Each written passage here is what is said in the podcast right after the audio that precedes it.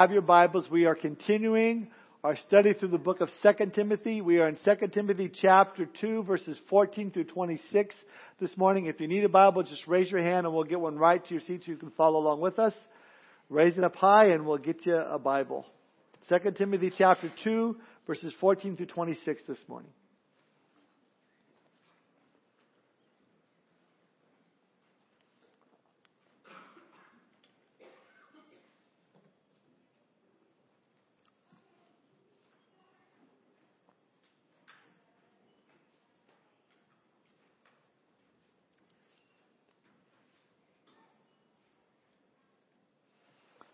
All right. Apostle Paul writes, starting in verse 14, Remind them of these things, charging them before the Lord not to strive about words to no profit to the ruin of the hearers. Be diligent to present yourself approved to God, a worker who does not need to be ashamed, rightly dividing the word of truth. But shun profane and idle babblings, for they will increase to more ungodliness, and their message will spread like cancer. Hymenaeus and Philetus are of this sort, who have strayed concerning the truth, saying that the resurrection is already past, and they overthrow the faith of some. Nevertheless, the solid foundation of God stands, having this seal. The Lord knows those who are His, and that everyone who names the name of Christ depart from iniquity. But in the great house there are not only vessels of gold and silver, but also of wood and clay, some for honor and some for dishonor. Therefore, if anyone cleanses himself from the latter, he will be a vessel for honor, sanctified and useful for the master, prepared for every good work. Flee also youthful lust, but pursue righteousness, faith, love, peace with those who call on the Lord out of a pure heart, but avoid foolish and ignorant disputes, knowing that they generate strife. And the servant of the Lord must not quarrel, but be gentle to all, able to teach, patient, in humility correcting those who are in opposition, if God perhaps will grant them repentance, so that they may know the truth, and then they may come to their senses and escape the snare of the devil, having been taken captive by him to do his will. The title of my study this morning is Pursuing the Right Things. Let's pray. Father, we thank you for this opportunity to gather together this morning, to open up your word, knowing, Lord God, it's your desire to speak to our hearts. Thank you for how powerful you are, God, and how your word does change our lives and, and moves in our hearts. And we pray, Lord, that we would be open to receive all that you have for us today. Lord, we also pray if there's anyone that has joined us this morning that does not have a relationship with you, they don't know what it means to have their sin forgiven or to be born again, Lord, would you especially touch their heart today? Thank you for this time we committed to you. In Jesus' name we pray. I found a story about a staunch atheist who was taking a walk through the woods and said to himself, what majestic trees, what powerful rivers, what beautiful animals. And as he continued walking alongside the river, he heard a rustling in the bushes. Turning to look, he sees a seven foot high grizzly bear charging towards him. So he runs as fast as he could up the path, looking over his shoulder. He saw that the bear was closing in on him. His heart is pumping frantically. He's trying to run even faster. He trips, he falls on the ground. He rolled over to pick himself up, but saw the bear raising his paw, just ready to take a swipe at him. At that instant, the atheist cried out, Oh my God! Time stopped. The bear froze. The forest was silent. Suddenly this bright light shone upon the man and a voice came out of the sky saying, You deny my existence for all these years? Teach others that I don't exist and even credit creation to some cosmic accident? Do you expect me to help you out of this predicament now? Am I to count you as a believer? The atheist looked directly into the light. Well, it would be hypocritical of me to suddenly ask you to treat me as a Christian now, but perhaps you can make the bear a Christian. Very well, said the voice. The light went out and the sounds of the forest resumed. And the bear lowered his paw, bowed his head, and spoke, Lord, Bless this food which I'm about to receive, for which I'm truly thankful for. Amen. We are all pursuing something in life. Some people pursue a career, some pursue uh, an education, some a position or status, some fame, some riches, some some a house, a car, a boyfriend, a girlfriend. Paul here tells us, and, and young Pastor Timothy, to pursue righteousness faith, love, peace with those who call on the Lord out of a pure heart. See, he's encouraging Timothy and pastoring the church to have the, the right heart. And he's given us examples of how to do that, how to be encouraged, how to pursue the right things. And, and, he, and so far we've seen that we're in a battle. And we need to be good soldiers, you know, uh, fit for, for, for the battle, not getting tangled up with the things of the world. We've also read that we we're to stay in shape as an athlete, stay disciplined in God's Word, obeying it, staying, staying true to it. We've also told to do the work of a farmer, sharing the Word, planting the seed, seeing what God does with it. But now Paul continues and he gives us three more descriptions of our walks with the Lord, and he likens it to number one, a worker, number two, a vessel, and number three, a servant. These are our three points this morning if you're taking notes. We begin with a worker. Look at verses 14 and 15. Remind them of these things, charging them before the Lord not to strive about words to no profit, to the ruin of the hearers. Be diligent to present yourself approved to God, a worker who does not need to be ashamed, rightly dividing the word of truth. A worker for the Lord, Paul says, and he, and he, he starts out by calling on our memory. Remember, looked at our memory last time to remember, you know, Jesus is risen from the dead. Paul talked about reminding us these things. He says, right, I want to remind you, Timothy, he says, charge them before the Lord not to be arguing and bickering all the time with each other. It does no good and it just bugs everyone who has to listen to it, basically. Apparently there's some arguing going on within the church body and, and things weren't getting done. It reminds me the other day when I was in the grocery store and uh, went to the produce section there, and and I'm not, noticing the produce is like empty. They're like there's nothing on the shelf. There's a few things. I'm thinking, what is going on? And I see over in the corner there's a cartload full of boxes of produce, and there's a produce guy, and there's like two or three other store managers. And they're all talking to this guy, and you know this has got to be done. This has got to be. I'm thinking. Just put the stuff on the shelf. I mean, quit your arguing. I, I, I need, I need my lettuce, you know. And, and, and, and, but see, that's what was going on. I think maybe the same thing was going on in this church. Timothy is, is spending so much time trying to stop the arguing and the bickering and, and, and, and Paul says, listen, you know, you need to stop. You need to do what God's called you to do. Kind of reminds me of the story about D.L. Moody who was attending a conference in Indianapolis, in Indianapolis on mass evangelism. And he asked his song leader, uh, Ira Sankey, to meet him at 6 o'clock one evening at a certain street corner. When Sankey arrived, Mr. Moody asked him to stand on a box and to sing. And, and once a crowd had gathered, Moody then spoke briefly and then invited the people to follow him to the nearby convention hall. And soon the auditorium, auditorium was filled with spiritually hungry people. And the great evangelist preached the gospel to them. Well, then the, the conference delegate, you know, the, the convention delegates began to arrive and, and Moody stopped preaching and said, now we must close as the brethren of the conference wish to come and discuss the topic, how to reach the masses. I would say it's a pretty good illustration on the difference between talking about something and actually doing, going out and doing it. Paul is saying, listen, don't get all involved in, in, in arguing and useless arguments and words to no profit. It's only going to keep you from doing what God has called you to do. Basically, stay away from word wars. They only cause trouble. What are word wars? Well, arguing and bickering over things that really don't matter, getting all worked up over issues.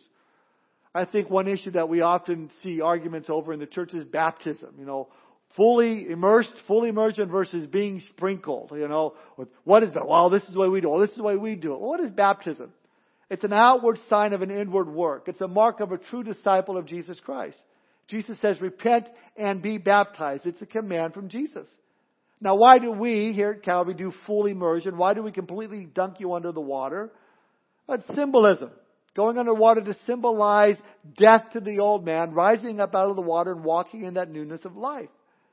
But I tell you this, if I were in a third world country and had no clean water whatsoever, and uh, and you know that I would want to get into, I would have no problem whatsoever getting a, a bottle of pure clean water and pouring it over someone's head. No problem. Why? Because it's a heart issue. You're saying in front of all these witnesses that you're following Christ. Now, if you want to argue sprinkled or dunked, save it for the donuts, okay? It, it's not what we do in church. I think one of the biggest mistakes that we, we make is that in church we start to major on the minors and we get sidetracked on side issues and non-essentials. Issues that are not going to build anybody up, but only cause strife and division. Paul says there's no profit in doing that. Rather, he says in verse 15, as a worker, this is what you need to do. He says, be diligent to present yourself approved to God, a worker who does not need to be ashamed, rightly dividing the word of truth. That word diligent there means an eagerness, a priority. Being diligent also implies discipline and a steadiness and a readiness. Well, what are we to be diligent in? Rightly dividing the word of truth. That phrase, rightly dividing there, literally means to cut straight. Now some think that this worker that Paul is describing here was a stonemason and that the stonemason uh, is cutting the stone straight so that, that it can stack properly and when they put the blocks together as it builds the wall so it, it's going to be plumb. Some think he's referring to uh, those that would uh, road cutters. So the Romans were famous for for cutting their roads, and he's saying, well, you got to make the road straight. The path you're on has got to be cut straight. But I think what fits the best and would seem to fit with the Apostle Paul would be tent making because that's what Paul did. He was a, a tent maker. You know, when you when you you know cut the skins from the animals to sew them together to make the tent, you'd, you'd have to cut straight. I mean, you wouldn't want it all all wiggly like that because you want it to fit properly together. He says, divide it properly.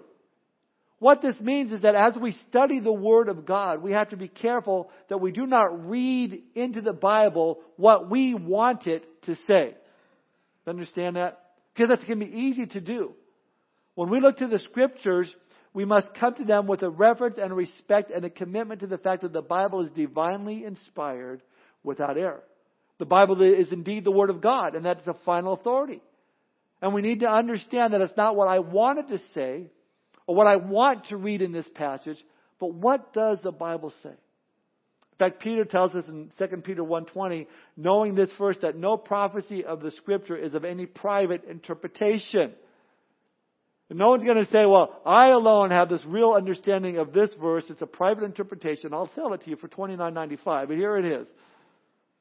Listen, I love hearing teachings and reading commentaries because it's wonderful to see how, regarding basic truths of the faith, godly men always line up in agreement. You see, our goal is a big $5 word. It's called exegesis. It means the taking out of the text and discovering the meaning of the text. Eisegesis is reading into the Bible what you want it to say. And that happens quite often as people take verses out of context and they misinterpret the Bible and then misinterpreting it, then they uh, misapply it in their lives. Let me give you an example. 1 Corinthians 7 verse 9, Paul says it's better to marry than to burn. Now some foolish guys out there say, well if you're not married then you're gonna burn in hell. That's what it says there. That's crazy. And then you could probably teach that in some churches and 90% of the people would probably walk out of there believing it. Because so many people, they don't even read their Bibles. They don't even come to church with their Bibles. See, as a pastor, I want you to come to church with God's Word, uh, you know, open up on your lap and follow along with us and study together in the context of each chapter and each verse as we go verse by verse and chapter by chapter. See, Paul wasn't talking about burning in hell if you're not married. He's talking about burning in lust. It's better to get married than burn in lust. If you're not married, that doesn't mean you're going to burn in hell. Listen, before you can properly apply the scriptures to your life, you have to start with the proper interpretation, the proper understanding. That's why, uh, you know, you, you got to take into consideration the historical context, the, the grammatical context, what's being said there. You study the grammar, you study the history, you study the background. Then you have that verse in context. You know, I like to call it 2020 vision. You study 20 verses before and 20 verses after, and you understand what's being said there. So, you know, when you study in context, it's not that hard to do. It's been said many times before when the plain sense makes good sense, seek no other sense. God's word makes plain sense many times, many places. And once you understand the verse, apply it. But if you take it out of context, then you have a pretext and you can make it say whatever you want it to say. And, and sadly, there's so many teachers out there who don't know their Bibles and they're teaching so many unscriptural things. Listen, the pastor's job is to preach the word. It's not my job to preach opinions. It's not my job to preach politics. Not even, even to preach morality. It's my job to teach and preach the word, to, to preach Jesus Christ and Him crucified. Nothing less, nothing more. Don't add to it. Don't take away from it. Just cut it straight. Find out what it means, tell the people what it means, and then apply it in a way that's consistent with the true meaning of the text. Now remember, the primary application Paul is, is writing this in is to a pastor. See, see as, as, a pastor, uh, your goal should be in handling the Word of God that you gain the approval of God. Paul says to Timothy, be diligent to present yourself approved to God, a worker who does not uh, need to be ashamed. It's a story found of a, a young boy in Austria giving his first violin recital. And he had studied for years under the guidance of one of the greatest masters of all of Europe. The boy had tremendous talent. He had learned his lessons well. Following each piece, the, the crowd cheered loudly. He was one of the, the finest young performers they had ever had the pleasure of listening to. And yet the boy seemed to, to not notice their expressions of approval. And when he was done, he got a standing ovation and the crowd was cheering encore and, and the boy sat there expressionless, only looking up at the second balcony there we saw an old man the master teacher then finally nodded. Then the boy smiled. See, he was looking for the approval of his master. Paul was telling Timothy that he wasn't to regard the job of being a pastor as a popularity contest, but instead as a call to faithfulness to God. Sadly, many churches today have performers instead of ministers, and instead of teaching through God's Word, they sugarcoat the truth and avoid controversial topics. But listen, they're all going to have to stand before God one day and give an account for what they've done. That's why James tells us in James 3:1, "My brethren, let many of you let not many of you become teachers, knowing that we shall receive a stricter judgment." See, I'm not going to have to stand before you on Judgment Day and have you read me the right act because of the things that I taught or the way that I preach, and and I don't like the way that you preach. I don't like to do this, and I, no, but I am going to have to answer to God. I am going to have to give an account to Him for the things that I've taught and the way in which I minister. But guess what? So will you. So will each one of us. And the question that we need to ask ourselves is are we getting God's approval on the way that we are living? Or will we get His disapproval? Are we living our lives in such a way that we're pleasing to the Lord, or would you, you be embarrassed or ashamed if the Lord came back for us right now? I think about, you know, you guys that are in construction, maybe you've been in construction, you know that in most places in, in the city of Springfield, when you want to add on an addition or build something, you need to get a building permit. And You have to have your work inspected by a building inspector to make sure you've done everything up to code. You want to make sure you did it right because time is money, and if you have to have the inspector come out again after after you know doing the work, then it's going to cost you. Listen, Paul in 1 Corinthians uh, oh, let me say this. For the moment you begin to witness for Christ, all your service, all your labor for Him, your attitude, your work of Christ, your motives behind Him, it's going to be inspected. We have an inspector. And in 1 Corinthians 3.12, Paul calls it the judgment of the wood, hay, and stubble versus gold, silver, and precious stones. So we, again, we need to ask ourselves, what work are we doing for the Lord? What sort of reward will you and I receive at that Bema seat, at that reward ceremony as we stand before the Lord? What crown are you going to receive that you may be able to lay it before the feet of Jesus? Oh, here, Lord, here's my crown. I just want to lay it at your feet. Oh, here, my crown, Lord. I just want to put it right there. Man, I want to have so much to give the Lord.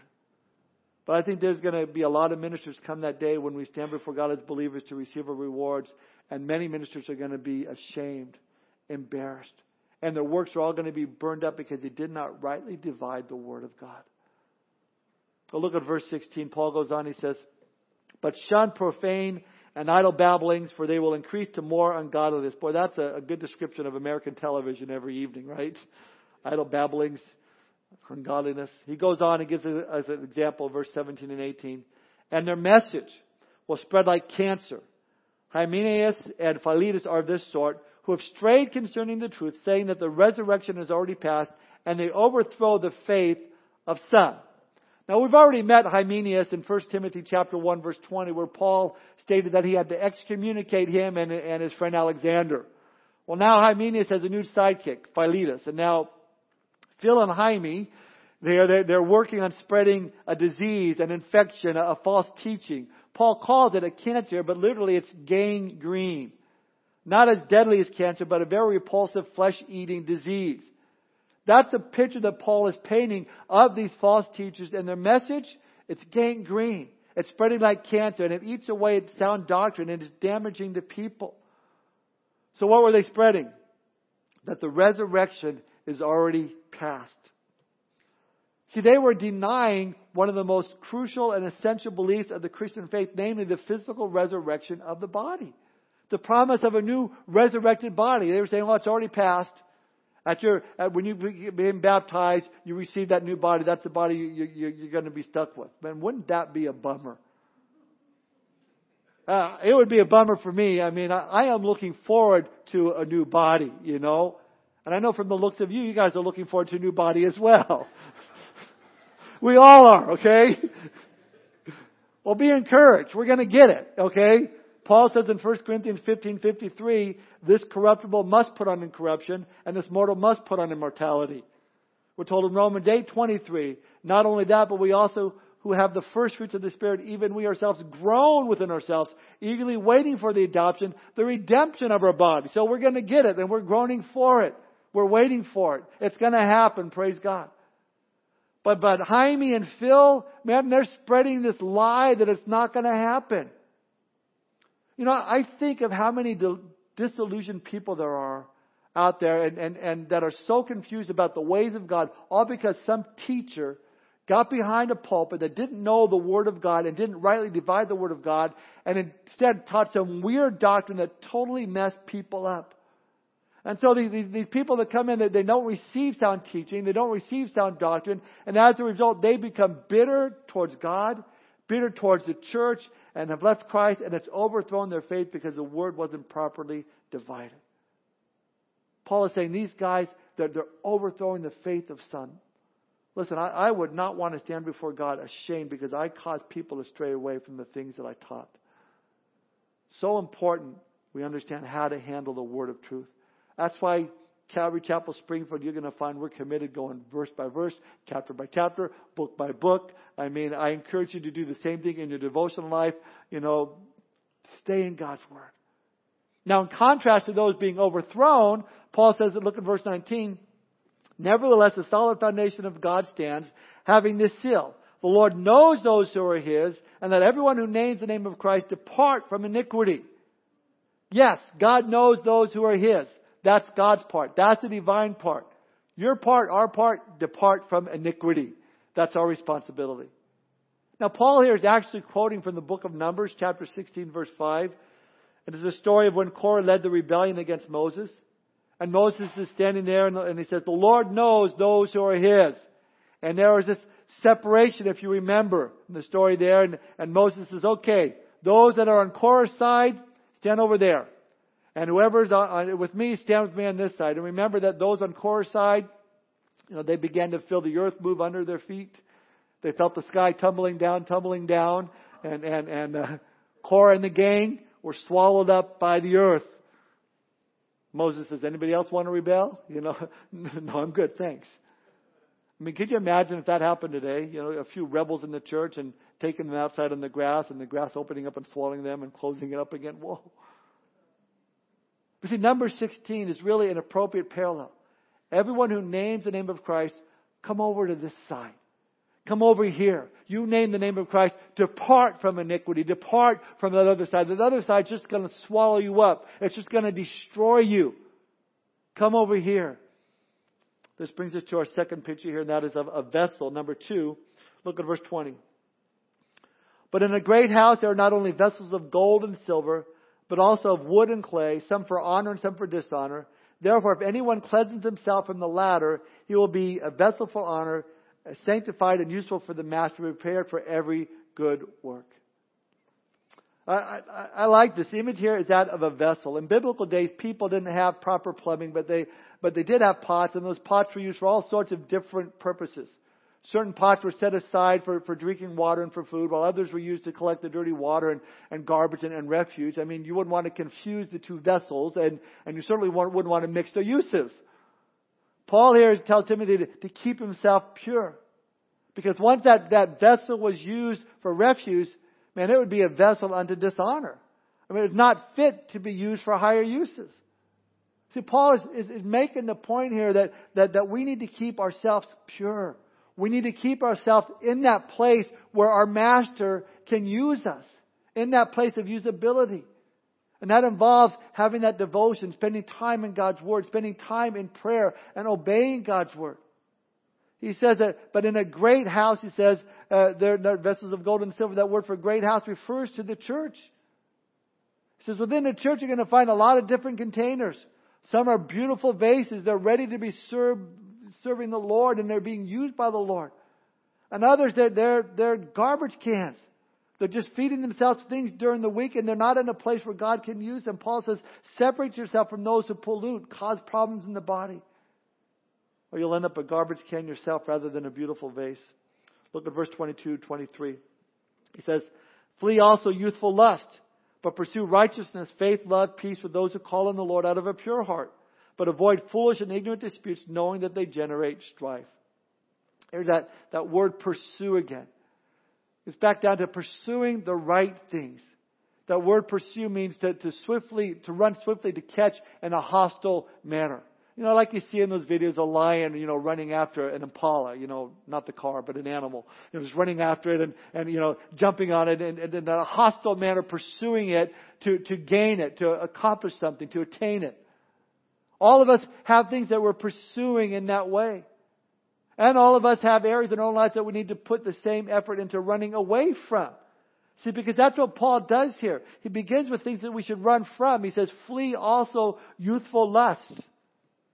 Now let me say, first thing that we need to make note here is that these are not lusts reserved just for the youth. You're not going, well, you know, I don't need to hear this, but my teenager, he needs to hear this. Let's bring the youth upstairs so they can hear this. They may need to hear this, but this is for all of us. These are things that, that might originate when we were young, in our youth, but can easily be carried over into our adult life uh, uh, for all of us if we're not careful. Now, most of the time when that verse is quoted, flee youthful lust, it's in the context of fleeing sensuality, fleeing the lust of sexual immorality. And I do believe it's important and appropriate to use it that way. And there are numerous verses in the scripture that warn us of that very same thing.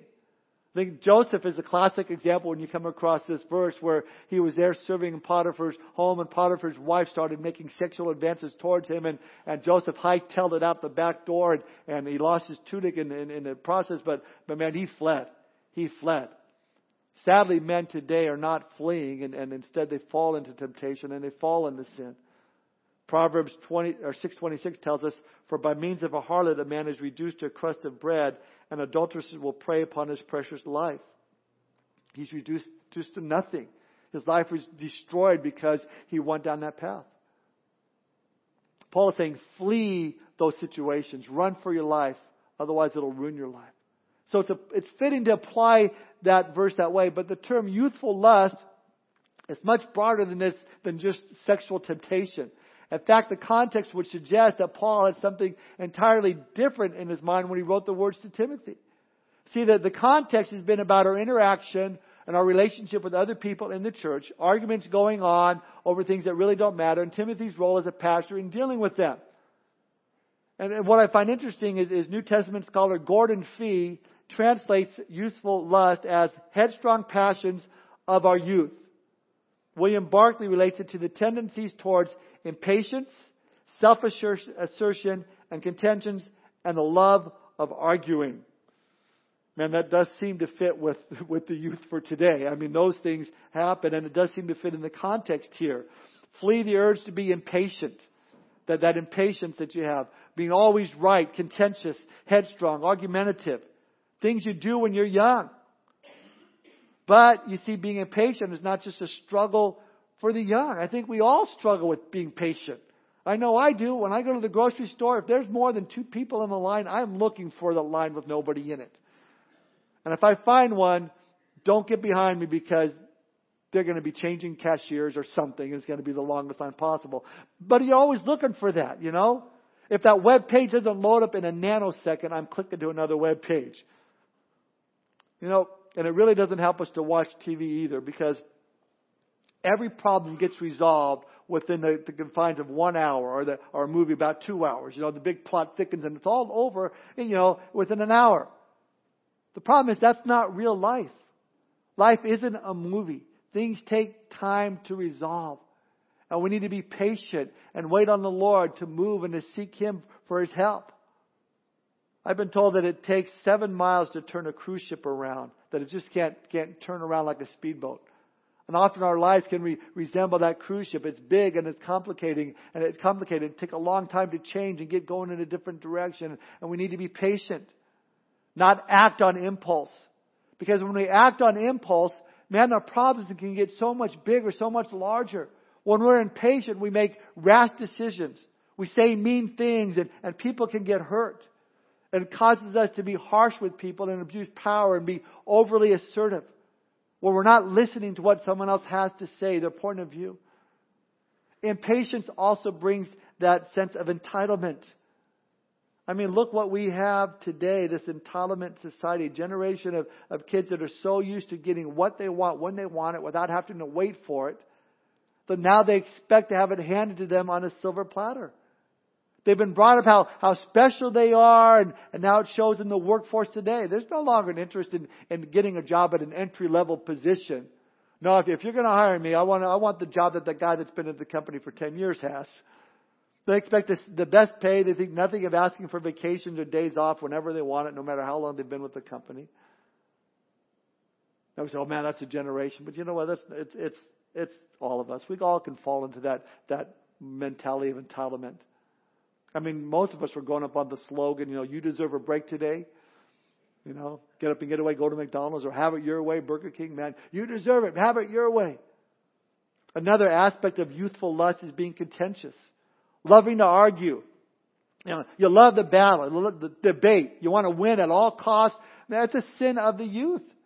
It's where dogmatism flourishes, fed by an inability to, to comprehend or tolerate someone else's point of view. Man, we see that all, all over college campuses today. Free speech is being attacked. Kids no longer listening or respecting someone else who has a different point of view. Paul is exhorting Timothy to run away from those tendencies and the temptation to be overtaking in those things, impatience and self assertion and contentions and the love of arguing. But here's what I love about God's Word. Whenever He tells us to run away from something, He tells us to run to something.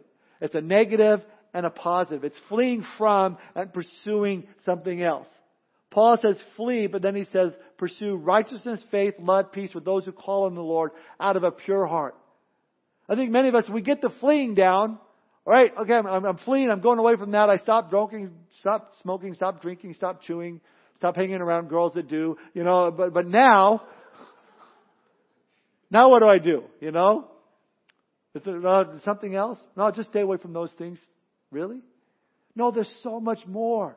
We need to, to, to do the positive. We need to pursue a godly life. Paul says pursue faith, which is a combination of, of belief plus trusting in the Lord.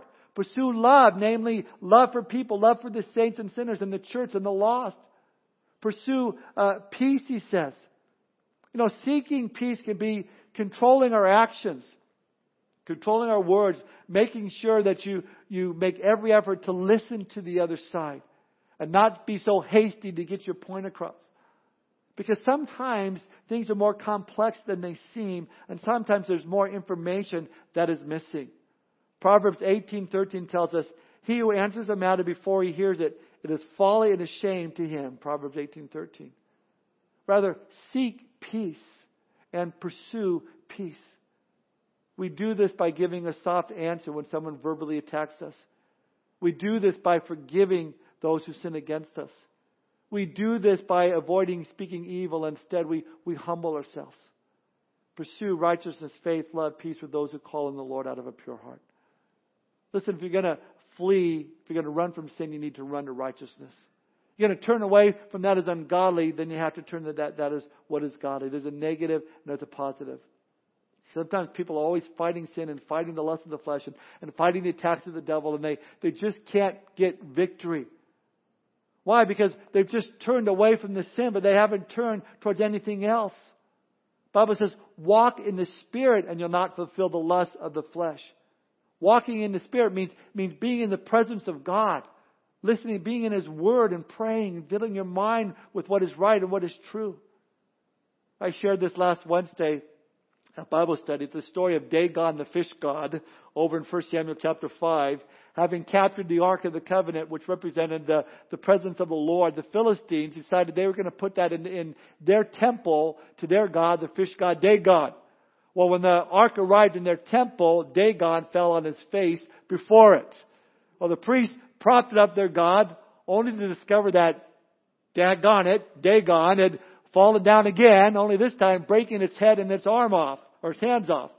So realizing that this fish god couldn't dwell in the same place at the same time as the presence of the one true God, the Philistines packed up the Ark of the Covenant, put it on a wooden cart, and sent it back to Israel. You know we can learn from that? It's the key to having victory over the Dagons, over the sin in our lives, is not to try to pull them down or push them over, but simply bring in the presence of God into our lives. Spend time in God's presence, and Dagon will, will naturally fall. The way to have victory over idols and over, over sins that, that set themselves in our, our hearts is to daily bring the presence of God into our lives. And as we do, as we dig in God's Word, Dagon will fall. But if you ignore morning devotions and, and church attendance and Bible study, then, then it's going to stay strong in your life. Spend time with the Lord. Finally, he gives us our last picture of ourselves in verse 24. That is of number three, a servant. Look at verse 24. And a servant of the Lord must not quarrel, but be gentle to all, able to teach, patient, in humility, correcting those who are in opposition. Now, it's been said the test of a true servant of the Lord is when you're treated like a servant. Ever come across problems? Maybe you're in ministry and, and maybe the person overseeing you in ministry says, Hey, I'd really like you to do it this way instead. Oh, but I've been serving this ministry for 10 years or 15 years. I know how to do it. Well, if you're really a servant of the Lord, then you're going to serve the Lord and kind of do it this way. I mean, a, a servant doesn't tell a master what he's going to do. The master tells a servant what they'd like to do. So my question is, how do we respond when we're treated as servants? How do we respond when we're told what to do? Paul says, here says a servant must not quarrel. He says we must be gentle. We must be able to teach, be patient, be humble. The word gentle there means meekness, not, not weakness. It means power under control. It's like the picture of a, of a stallion, you know, who's been willingly broken. It means a stallion that has yielded itself to the rider. Being broken does that, does it not? I mean, how many times have you been wrong? How many times have you said stupid things and done stupid things? And how many times have you been broken by the Holy Spirit? That the Lord still loves you and the Lord still uses you. And yet, and as we yield one to another, that's how we become meek. That's how we have that gentle spirit. That's how we can serve one another. Paul puts it this way in Galatians 1 Brethren, if a man is overtaken in any trespass, you who are spiritual, restore such a one in a spirit of gentleness, considering yourself, lest you also be tempted. See, gentleness carries with it the idea of brokenness. That I, I'm broken before God. I can't hold someone else's sin over, over them because God has forgiven me. God can forgive them, and I want to restore them gently. I know there are times I've been really hard on my, my, my boys when they're teenagers, and, and I have to remind myself, listen, I was a teenager too, okay? I think, okay, you better, you better do that. I think, okay, I did that, and I did that, and I did that, okay. And I need to, to be understanding. Maybe in the same way you've been really hard on a brother or sister in the Lord, and, and you forgot how God has dealt so graciously with you. A servant must be gentle. A servant must be able to teach. This goes back to rightly dividing the Word of God understanding it and applying it correctly. He must be patient. Why? Because God's been so patient with you and me. And then finally, verse 25, in humility, correcting those who are in opposition. Correcting those who are in opposition needs to be done with humility. Not pride, not a I know it all mentality, not a person who comes across like, well, you better listen to me and listen up or else. Correcting is a word that means to instruct, educate, or give guidance. It's for the heart that they can be restored, that they would come to their senses. The Bible says that it's the Lord's kindness that leads us to repentance. See, I love the heart of our Lord. He's never anxious to cast us off or throw us out. He's so long suffering with us. Finally, Paul says this, and, and we close with verse 25 and 26. In humility, correcting those who are in opposition, if God perhaps will grant them repentance so that they may know the truth and that they may come to their senses and escape the snare of the devil, having been taken captive by him to do his will. Listen, to those that do not know Jesus, those who have never come to a place of repentance of sin in their lives, they've never surrendered their hearts to the Lord Jesus, the Bible tells us that they are being held captive by the devil to do his will. Listen, we were there before we got saved. We were being held captive. We were doing the, the deeds of the devil, whether we knew it or not, whether we realized it or not. And there are people today that are lost and they're dying in their sin. And they don't even know that the devil has taken them captive. And the Lord's heart here is for them to come to their senses and to repent and turn from their pride and turn from their sin and turn from their hypocrisy and turn to Him to be set free, whether they know they're taken captive or not. And our job as servants of the Lord is to come to them in humility and share with them the love of Christ. Sadly, I've watched and I've seen it downtown, especially, you know, Christians go out and witness and, and you get into these loud, heated arguments with people. Well, let me tell you something, you heathen dog, and they're sharing their faith. I'm thinking, man, that's not going to work. That's not good. Well, say, I'm right, and, and they're wrong, and uh, you may be right, but if you deliver it in a wrong way, it's going to undo all everything that you're trying to accomplish.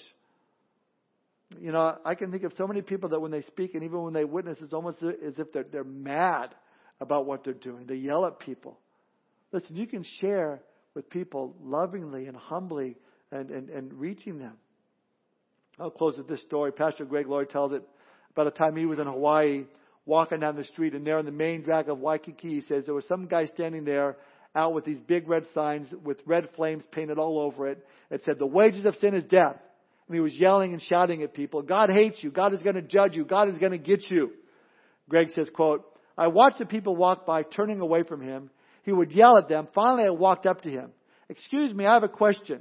I just wanted to say that while it is true that the wages of sin is death, as your placard says so boldly, it is also true that the rest of that verse says the gift of God is eternal life through Jesus Christ our Lord. Why don't you put that on the other side of your little placard and you can flip it around periodically? You can give them the whole message. The Greg, Greg says, and the guy then told him he was going to hell. So he said, he had no patience for me, he says. Listen, people are being held captive by Satan and all Satan wants to do is to kill, to rob, and to destroy. But Jesus came to give life and that more abundantly. And as believers, as servants of the Lord, our job is to obey the Lord when He tells us to bring that message of hope to a lost world. Not a message of condemnation, for, for God did not send His Son to the world to, to condemn the world, but that the world through Him might be saved. A message of hope, a message of, of, of sin being forgiven. And if you're here this morning, if you've never given your life to Jesus Christ, I would encourage you that you not leave here without making that commitment to follow Jesus Christ. See, we have a message of hope. That's what God has given to us.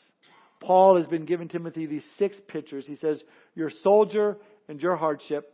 You're an athlete, follow the rules so you're not disqualified. You're a farmer, work hard. You're a worker, cut it straight. Use scripture, you know, get it right rightly dividing the word of God. You're a vessel. You're a vessel unto honor or dishonor? God wants to use you as a vessel unto honor. Finally, you're a servant. God has entrusted you His word. Are you faithful and courteous in giving it out? It's not just a pastor's job, it's all our jobs to be gentle and love, praying for those to hear and to come into salvation, escape the snare of the devil that he's got them in, to come to faith in our Lord Jesus Christ. We have the opportunity tonight. We're going to have Harvest America, I shared this already. We have babysitting available. It's kind of, we don't have a lot of flyers this year. We didn't get a lot of advertising out, but we're going to do it. And so if you know someone, invite them out, you know, bring a salad or something and, and have it, you know, six o'clock for that. But we, you know, we want to get the gospel out. And if you're unable to make it tonight, let's be praying for it. This is a huge event. Thousands of people are going to hear the gospel all over our country, not just in Phoenix, not just in our church, in the homes and, and the lives of so many people. We want to see God do an amazing thing. We want a huge harvest. So we can pray. We can be a part of that. But I encourage you to come out tonight for it. So let's pray. Father, we do uh, pray, Lord, your blessing upon tonight, Lord. We pray upon, we pray for those that don't know you, Lord, those that are that are held captive by Satan. They're chained in their sin. They're living in darkness. We pray, Lord, through the gospel message being preached. Lord, that they would hear, that they would see, and they would come to repentance and come into a relationship with you, Lord Jesus. We pray, Father, that you would give us uh, the opportunity to invite someone tonight, Lord, that they would hear this evening and they would uh, be changed, Lord. If anything, Lord, what a great opportunity to, to, to worship you through the music and, and to hear a great message. Father, we pray your blessing upon that. Lord, we also pray if there's anyone here. Lord, we're talking about salvation and, and importance to share faith, but Lord, if there's anyone here that is yet to make that commitment to surrender their heart and life to you, Lord, touch their heart this morning. Help them to see their need for you. Help them to see that they're, they're nothing without you. There's no hope without you. Help them to see, Lord, that you love them and you want them to, to come to this place of repentance and you want to bless their lives. You want to give them eternal life. While our heads are bowed and our eyes are closed, is there anyone here you want to give your life to Jesus Christ this morning? You want to be born again? If that's your desire, would you just raise your hand so I could pray for you this morning? This just